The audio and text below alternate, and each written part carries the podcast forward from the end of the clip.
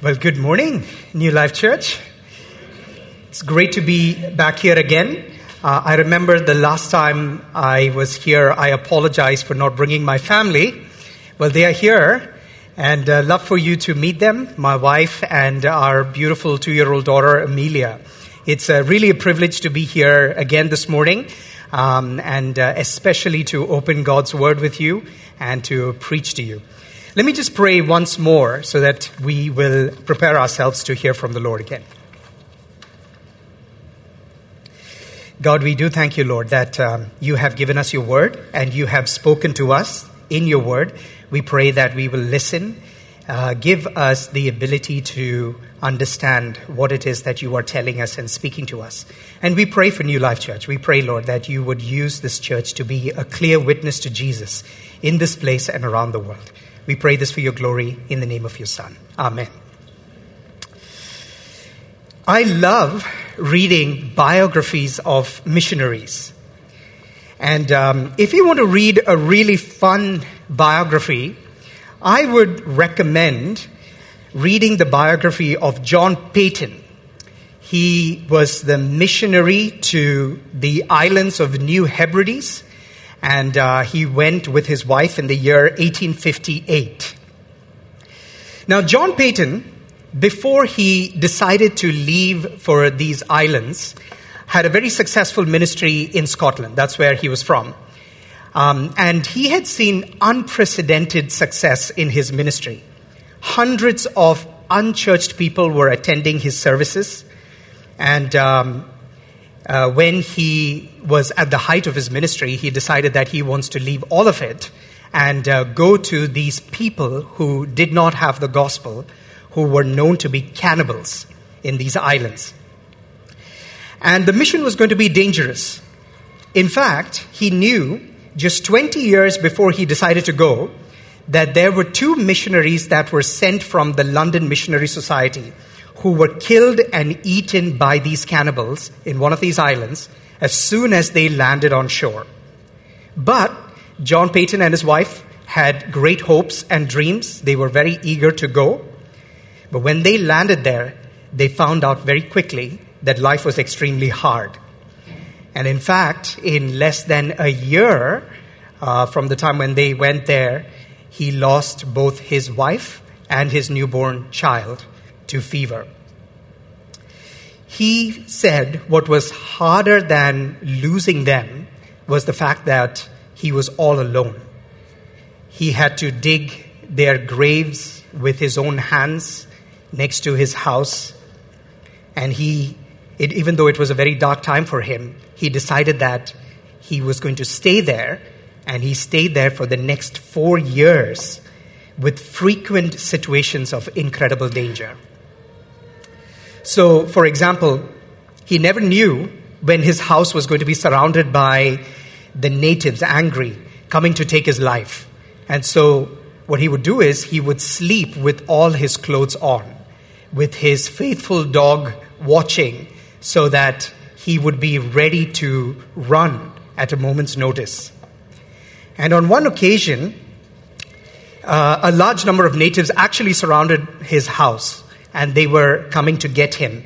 And one of the men who was there started rushing at him with an axe to take his life, but the Lord protected him. Another time, an angry chief was chasing him around for four hours with a loaded musket to take his life.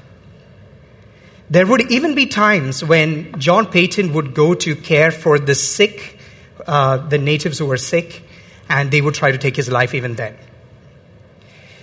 He said at times he wondered whether these people could really be brought to the point of saving faith. And in addition to all of this, he was also sick frequently and at the point of death many, many times. If you read his biography, you will hear that him saying that his life was very hard, deciding to go into missions. And finally, after four years, he was forced to leave the island and he did not see any fruit and he felt defeated. You know, when we read stories like this, the obvious questions that come to our mind are how does one cope with this sort of experience? How did, how did John Paton not just give up or go mad? How does one make sense of God living in a place like this, in a time like this? Well, today we are going to look at Psalm 86, and we will hear the psalmist considering some of these questions that we are just asking. Please turn in your Bible to Psalm 86.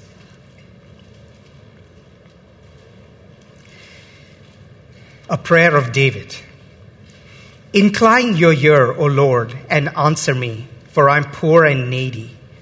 Preserve my life, for I am godly. Save your servant who trusts in you. You are my God.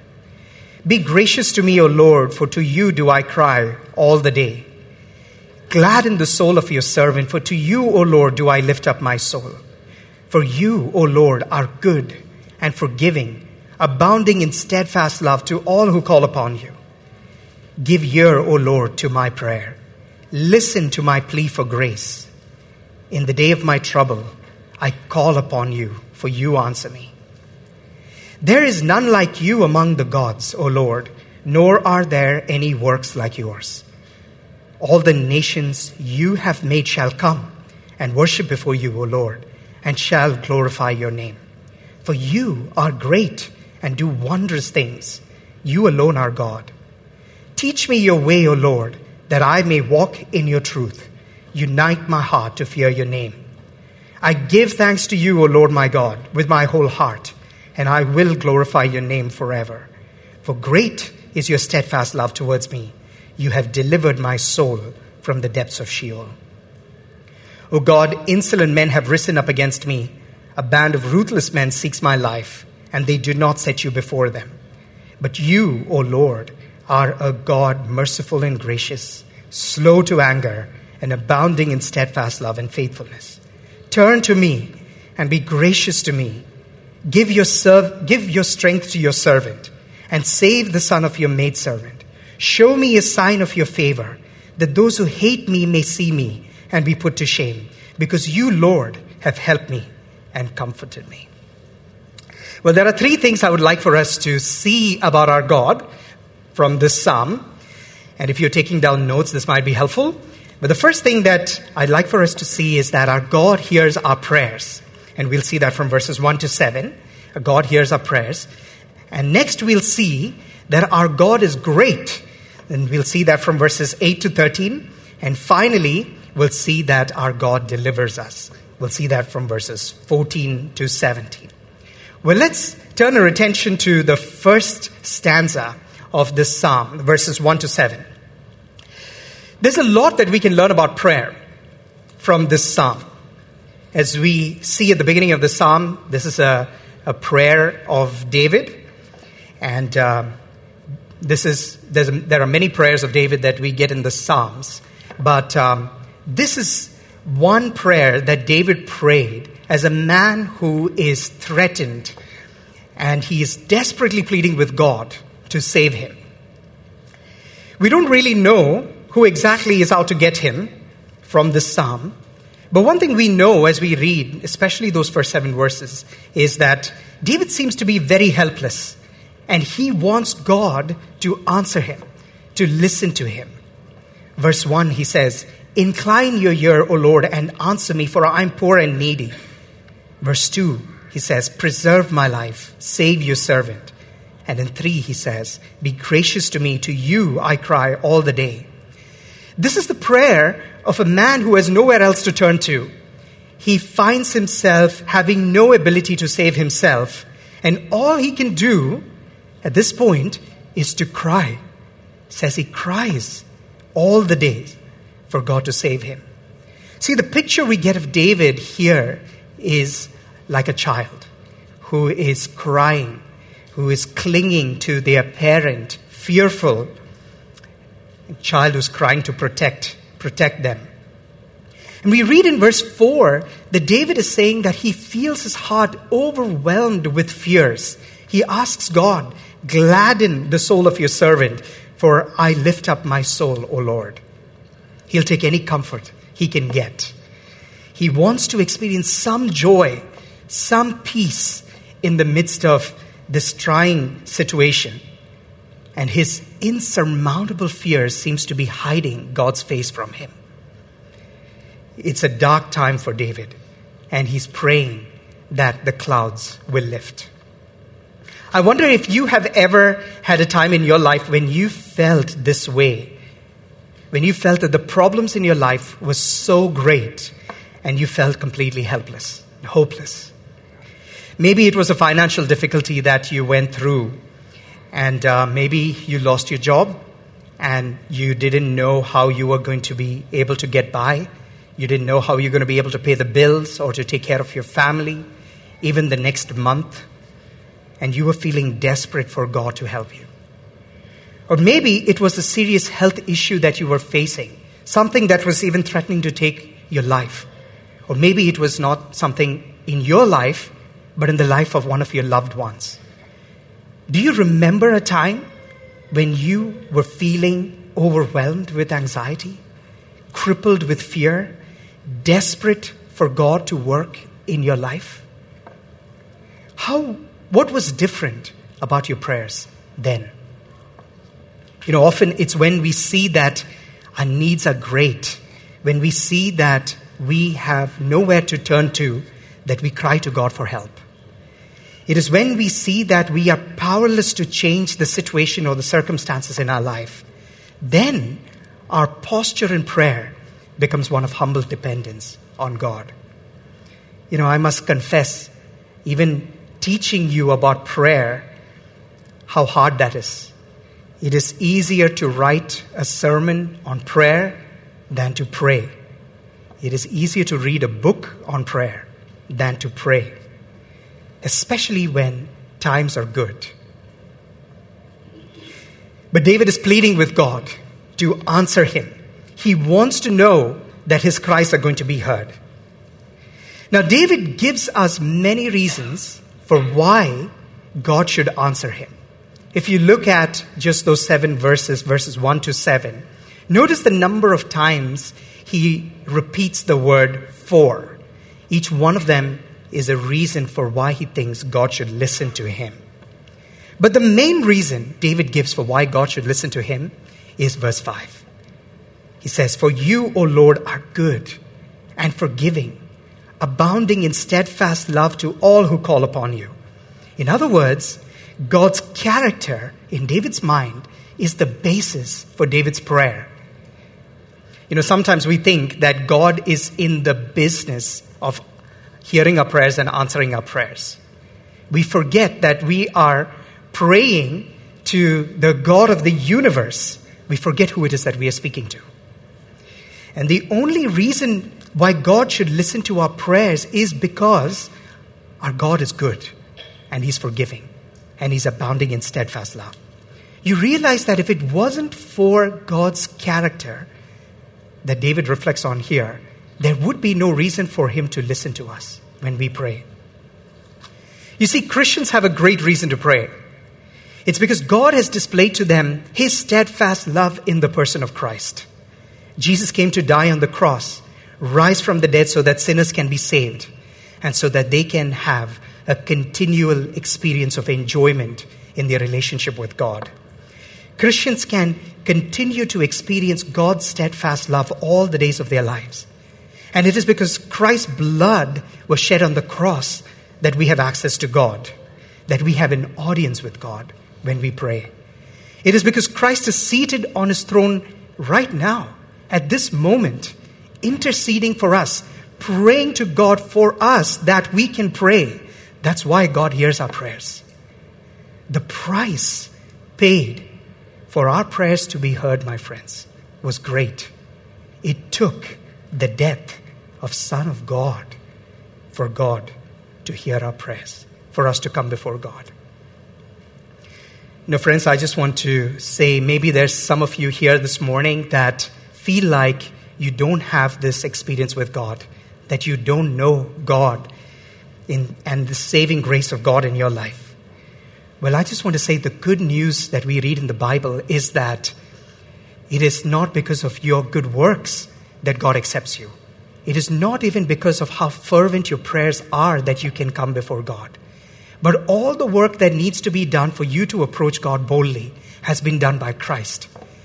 It is simply because of His death, His resurrection from the dead, that we can approach God. Anyone can approach God.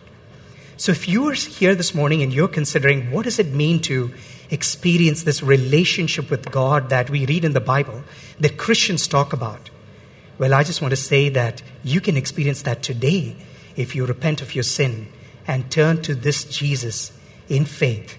God promises that He will begin a relationship with you today if that is you. And God's throne is accessible to anyone who would approach Him through faith in Christ. My dear Christian brothers and sisters, we have great confidence in prayer. Isn't that amazing?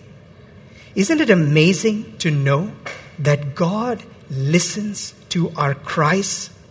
That we can be absolutely certain about that? That God listens to us? He may not always answer us the way we want, but we can be sure that He hears us. Our confidence that God listens to us should not lead to complacency. It should not lead to apathy, but instead should drive us to get on our knees and pray fervently. We should plead with God in our prayers, just like we see David doing here. Or to use the language that the Puritan used for prayer, we must wrestle with God in prayer. But we should know that the reason we want to plead with God is not because God is distant or because God is passive, because He does not care. But our pleading in prayer, our earnestness in prayer, only shows how much we are depending on Him and not on us as we come before Him. You see, our prayers say a lot about our relationship with God. Friends, I want to ask you what would it look like for you to desperately cling to this God in your prayers. And you know, because God has invited us to come before Him boldly, not only should that motivate us to pray, but it should also move us to pray big, bold prayers. We should ask God to do the impossible things that He has said He's going to do in His Word. So let's pray that God would open the eyes of the blind in this world that God would convert the hardest of hearts so that they too can come to enjoy Christ. That God would maybe even use this church to send out people like John Paton that we heard about at the beginning to reach those hardest, hardest to reach people for the good news of Jesus. My dear friends, pray big prayers because you can. You know, there are countless stories of how God has answered big prayers in missions lots of stories, but one that particularly stands out to me, many of you may have heard of this man. His name is William Carey. He's also known as the father of modern missions. But before William Carey was a missionary, he was a shoemaker in England. And God put on his heart a burden for the nations to come to know Jesus. And so, what he would do is um, he made a map of the world from leather he tacked it on his wall, and he would pray for the nations as he was working on his shoes. And then eventually, God answered William Carey's prayers. He was able to go to India as one of the first missionaries to the land. Now, what many people don't know about William Carey is that he had a sister whose name is Polly, who was bedridden and completely paralyzed for 52 years in her life. William would write back to his sister about how difficult his job was in bringing the gospel to India, and Polly would pray faithfully for her brother. In fact, she prayed every day for 52 years for the gospel to have success in India. William Carey's efforts in India were blessed because of her sister's prayers. One of the great achievements of William Carey going to India was that he was able to translate the Bible into 37 Indian dialects. And he also became an inspiration for many other missionaries to go. Well, friend, if God could use Polly and others to shine the light of the gospel in hard places, then He can do the same with you, with the prayers of your church. Pray for God to shine the light of His gospel in the dark places of the world today. Just one practical thing you can do if you want to know how to pray for the unreached people in the world. There is a website that can really help you called Joshua Project. You can go there, and every day they give you an unreached people that you can pray for. You can pray for those people just anytime you meet, or you could pray for those people every time you have your quiet time in the morning. It just needs to take 10 minutes. But you could pray through the unreached peoples of this world and see how what God will do with that. You know, if we are honest with ourselves, although we know that we should pray, sometimes the challenges just seem so big. The concerns seem so great. It's difficult to pray, difficult to have the faith to pray. What do we do? Well, like David in the psalm, when we see that our problems are big, we need to see that our God is bigger. That's what we'll turn our attention to next. How great our God is. Verse 8 to 13. You know what's interesting about this psalm, especially this section in the psalm? It's like the meat in the middle of the sandwich. So if you notice, the first uh, verses that we looked at, verses 1 to 7, is David praying, God save me. He's desperately praying for God to save him. And he returns back to that prayer in the final stanza, verses 14 to 17. He prays similarly God save me. These people are out to get my life. But here, it's like as if David just paused for a few seconds to meditate on the greatness of God.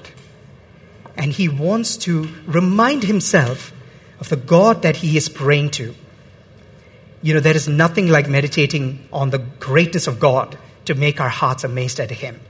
Our God is great. You know, one of the reasons why we feel that our hearts are growing cold to missions, growing cold to wanting to see the lost be saved, is because we forget that our God is sovereign, that our God is supreme, that we worship a great God, that there is none like him.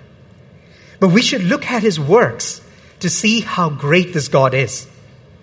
Verse 8, David says, There is none like you among the gods O Lord, nor are there any works like yours. And in 10, he says, You are great, do wondrous things. You alone are God. See, there is no one greater than God. He's the creator of the world. The Bible describes the depths of the earth and the mountain peaks, the sea, the vast oceans, the dry land. He made all of it with His word. He's so powerful the creatures that are teeming in the sea, that are in the depths of the ocean, creatures and living things that mankind will never discover in our lives in this world, they exist there. All to say that God created them, He formed them, and He sustains them. You know, one of the great things about living in the UAE is that we can get to easily travel to some beautiful parts of the world um, that are all around us. You know, for me, one of the most beautiful places I've ever been to is when I visited a tea estate high in the hills of Sri Lanka. I had never witnessed such beauty before. Beautiful skies. They were blue in color, blue skies. Calm one day, and the next day they would turn to be gray and terrifying. To see lush greenery with all kinds of birds, all kinds of creatures, to see breathtaking views of valleys down below. It was like something out of a dream. And even though I believed in God, I couldn't help but ask the question what kind of a God is responsible for this unbelievable creation? You cannot help but worship God when you look at creation. Psalm 8 talks about how God flung the moon and the stars into space with his fingertips. That's who this God is. You know, when we see how great our God is, we will see how worthless the idols of this world are. You see, it is our sin that blinds us to seeing how great our God is. It is our sin that keeps us from seeing how great his works are. You know, in Job chapter 12, we read this, this series of questions. Ask the animals, they will teach you, or the birds in the sky, and they will tell you, or speak to the earth, and it will teach you, or let the fish in the sea inform you. Which of all these does not know that the hand of the Lord has done this? You know, we never see animals and fish worship idols. There's much that we can learn from them about the greatness of our God. You understand that the greatness of our God inevitably means that all the nations of the world will worship him. Verse 9. He says, All the nations you have made shall come and worship before you, O Lord, and shall glorify your name. Our God is greater than all the nations. In Revelation chapter 7, verse 9, we hear of the vision that John has about what it's going to look like one day. He tells us, After this I looked, and behold, a great multitude that no one could number, from every nation, from all tribes and peoples and languages, standing before the throne and before the Lamb. It's hard for us to imagine how this is going to be possible, isn't it, as we live in this world right now. You see, today Christians go into missions all around the world, but they face much discouragement. Often their plans fail. Often we hear stories of how missionaries say they are seeing little or no fruit. And any growth that they see is happening so slowly and it is so small. And when we look at the numbers, there are still so many nations that are yet to be reached with the gospel. So many people that have no access to anyone who can teach them the good news of Jesus. It's hard to look at the statistics. But maybe the discouragement is more closer for you, um, closer to home for you. Maybe you are witnessing Christ to your friends and your family and your co workers, but you're seeing no fruit. You're trying and trying, but nobody seems to be wanting to listen. It's hard sometimes to keep going on, isn't it? Whenever we get discouraged, we need to turn to passages like this. You need to turn to the Psalms to read the promises that God has given us. Psalm 22, 27, we read, All the ends of the earth shall remember and turn to the Lord, and all the families of the nation shall worship before you, for kingship belongs to the Lord, and he rules over the nations. You understand, God is so great that it is impossible for him to fail to fulfill his promises. It is not possible. The Great Commission will happen. The nations will worship Christ. It is a guarantee because of how great our God is. See, Satan would love to stop this from happening. Those opposed to the cross of Christ are working right now to bring this to an end. That, but can anything really stop God from fulfilling his purposes, from bringing all nations to worship Christ? Jesus says, I will build my church, and the gates of hell will not prevail against it. See, not only is God's greatness shown to us in the world generally, you know, we look at his creation, we can see how great our God is. But as we will see in verse 13, we have also come to see his greatness personally in our lives. Perhaps the greatest miracle that God does in this world is the miracle of conversion. The greatest work that we can experience in our life is God bringing sinners from death to life. Think about that for a second. More than the creation of stars and galaxies, more than the creation of anything in this world, is the creation of new life in a believer. We know that because that is why Jesus became incarnate. He obeyed the Father perfectly, he died on the cross, he rose from the dead, also that sinners will be saved. They will be brought to life in Christ. Do we realize this when we hear the testimony of Christians when they talk about how God saved them? Are we amazed every time someone recounts to us the great work that God has done in their lives when God saved them? What about your own conversion? Are you amazed at what God has done in your life? How God has saved you? When you were walking in darkness, foolish, slaves to sin, how He saved you? Does your testimony make you praise God at the great work that He has done in His Son? Does it make you want to sing like David in verse 13? Regardless of what your circumstances that you're going through right now in your life, does it make you want to sing like David?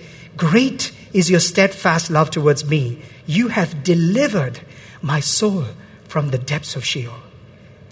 Friends, it's so easy for us to forget what God has done in our lives. So easy for us to lose the sense of amazement and wonder that we had maybe when we first came to Christ. But if you are in Christ, know this you will be standing around the throne of the Lamb, worshiping Christ in eternity. And the power of the Lord has done this. It's amazing. Even angels long to look into what we have experienced as Christians in Christ, but cannot. They can enjoy creation, but not the redemption that we have in Christ. God's great work is truly amazing. He's great. Well, as we think about the greatness of our God, how should we respond? David says in verse 11, he says, Teach me your way, O Lord, that I may walk in your truth. Unite my heart to fear your name. See what's going on. David is running for his life. He's fighting for his life. He's about to be killed. But right now, as he pauses to consider how great his God is, his prayer is that he would learn more about God and that he would fear him and he would obey him. Friends, it should be the chief concern of our lives too. That no matter what our situation is, that we would want to obey him, to walk in obedience to Jesus, to fear him. It is the natural response of meditating on the greatness of God, especially as we think about the fact that God has changed our hearts so that we can walk in obedience to Christ. Friends, as we read about what God is doing and showing his greatness in this passage, we can see living in the UAE gives us a unique privilege to see how God is doing this all over the world. God is bringing sinners all over the world to worship Christ. But what is astounding to us, what should be, is that in this great work God is doing, He's allowing us to participate in it. He's causing us to be a part of this great work of salvation that God is doing in saving sinners. Now, I don't know how you think about your efforts of evangelism every day. You may think of yourself as small and weak, but know that as long as you are on God's side, victory is for sure. Have you seen the movie The Lion, the Witch, and the Wardrobe? It's based on C.S. Lewis's Chronicles of Narnia. And uh, one of the main character, the main character really in the in the movie, the book, is Aslan, the lion, who's the Christ figure.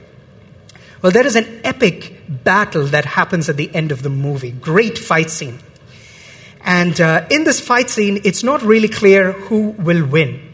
It's clear that the wicked side, they're powerful, they outnumber the good side. It seems like they are going to lose. But suddenly, Aslan, who everyone thought was dead, appears on the scene. And everyone is amazed they stop in their tracks. Even the wicked witch suddenly looks fearful. And suddenly, the battle shifts in favor of the good side. Aslan so far surpasses everyone in strength and power that his appearing leaves no doubt as to who is going to win. Even before he begins to fight, it's clear that they're going to be victorious. This is a powerful picture of what it looks like as we go out into battle for the souls of those who are lost for the sake of the gospel. We might feel like we are weak, can be beaten down and crushed, but we cannot lose. And that is because our God is so incredibly great. But know also that God uses weak Christians, weak churches, weak vessels. And that is because God is great. Well, David, after meditating on the greatness of God in these verses, turns to pray again that God will deliver him. So let's look at the last remaining verses, verses 14 to 17. We get some more information in verse 14 about who these men are that are out to get David. They're a band of ruthless men, men who did not fear God. It becomes more clear that the reason why they're trying to kill David is because he's, a, he's godly and they are opposed to God, as we see in verse 14. So David cries out to him, out to God, that God would deliver him. See, persecution is something Jesus promised for all those who would choose to follow him. In fact, Jesus says, unless you're willing to lose your life for the sake of the gospel and him, you will not even gain it. So if we choose to live a life of following Christ, we may too find ourselves crying out to God like David for deliverance that we see in the psalm. Wonder what does this feel like? Maybe some of you already know this.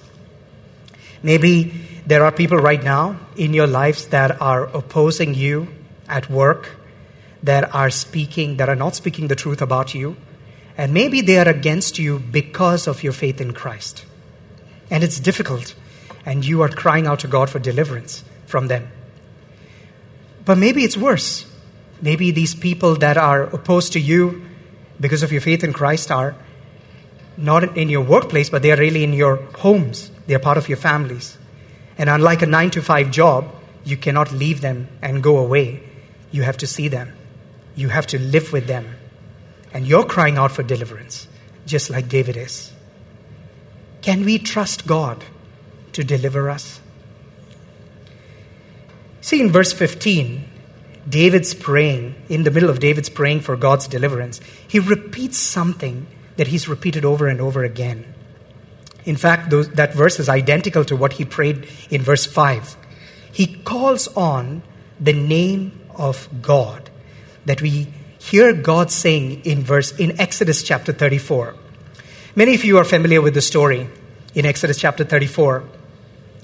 Israel has just committed a grievous sin they had made a golden calf when Moses was away for a long time. And God was going to pour his wrath on his people and wipe them out completely. But Moses intercedes, and God listens, and Moses makes a bold request to God. He says, Show me your glory. And in God revealing his glory to Moses, this is what God says. He says, This is his name in verse 6 of Exodus chapter 34. The Lord, the Lord, a God merciful and gracious, slow to anger, abounding in steadfast love and faithfulness, keeping steadfast love for thousands, forgiving iniquity and transgression and sin, who will by no means clear the guilty, visiting the iniquity of the fathers on the children and the children's children to the third and fourth generation. See, when God wants to show his glory, when God wants to proclaim his name, he declares that he's a, he, he, he talks about his steadfast love, his goodness, his mercy, his forgiveness, his justice. And it is because of God's steadfast love that is really repeated three times in the psalm that David is able to trust this God. And David is able to know that this God is going to help and comfort him.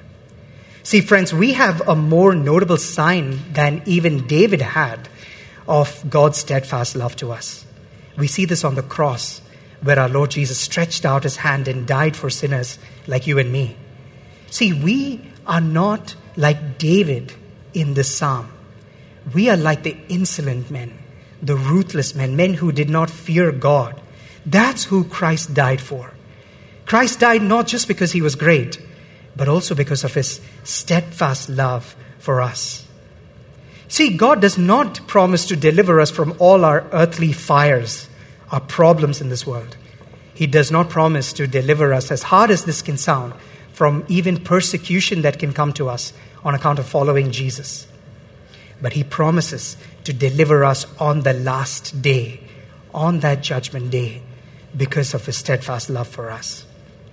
See, it's only as we understand and have confidence that God will deliver our lives on that day that we will be able to live our lives now for His glory. Friends, we need daily reminders that God has been gracious to us, that we are living not for ourselves, that we are purchased by Christ, redeemed by Him. We are slaves of Christ. He's our sovereign Lord, He's our master and king. And He has secured our eternal destiny for us. As we know that, we can be ready to throw away our lives for the sake of the gospel. You remember the story of Paton that I started off with? You know, when Paton was first thinking about going as a missionary, when he shared this in his church, an older Christian man objected to him going with these words, told Paton, You will be eaten by cannibals. Paton replied, Mr. Dixon, you are advanced in years now, and your own prospect is soon to be laid in the grave, there to be eaten by worms. I confess to you that if I can but live and die, serving and honoring the Lord Jesus, it will make no difference to me whether I'm eaten by cannibals or worms. And in that great day, my resurrection body will arise as fair as yours in the likeness of our risen Redeemer. Paton had every confidence that God was going to deliver him on that last day. That's why he was able to go. Paton returned back to Scotland, seeing no fruit from those four years, but he was resolved, unwilling to give up preaching the gospel to the cannibals. So he went back again with his second wife to another island filled with cannibals. And there he saw incredible fruit from his gospel ministry. In fact, the entire island turned to Christ. And his going caused an awakening in the Church of Scotland that they then started sending missionaries one after another till these islands were reached. Paton, like many others, was willing to throw away his life for the sake of the gospel and was able to see how God used it. You know, friends, I want to encourage you to live with great resolve to make Christ known. Encourage one another to think about who it is that God has put in your life right now that does not know Jesus and what you can do to begin to talk to them about Christ. Think about are there sacrifices that you can make, changes that you can make to your life right now so that you can live strategically for the gospel here in Abu Dhabi. Well, let me close with this quote from John Paton's biography as he reflects on his missionary service. This is what he has to say. He says, This is the noblest service in which any human being can spend or be spent.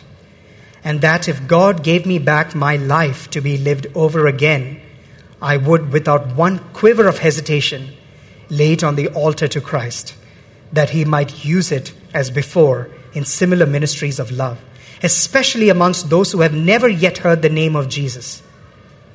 Nothing that has been endured and nothing that can now befall me makes me tremble. On the contrary, I deeply rejoice when I breathe the prayer that it may please the blessed Lord to turn the hearts of all my children to the mission field, that He may open up their way and make it their pride and joy to live and die in carrying Jesus and His gospel into the heart of the heathen world. God gave his best, his son, to me, and I give back my best, my all, to him. Let's pray. God, we do thank you, Lord, for examples like Paton that inspire us to live our lives with abandon. Father, we thank you, Lord, for the work that you have done in our lives through your Son, Jesus. We thank you for the salvation that we have come to receive as a free gift from Him. We thank you that our eternal destiny is secure. We pray, Lord, that you would use us to be bold for the good news of Jesus so that many who are lost would come to know him. Pray this, Lord, in Christ's name. Amen.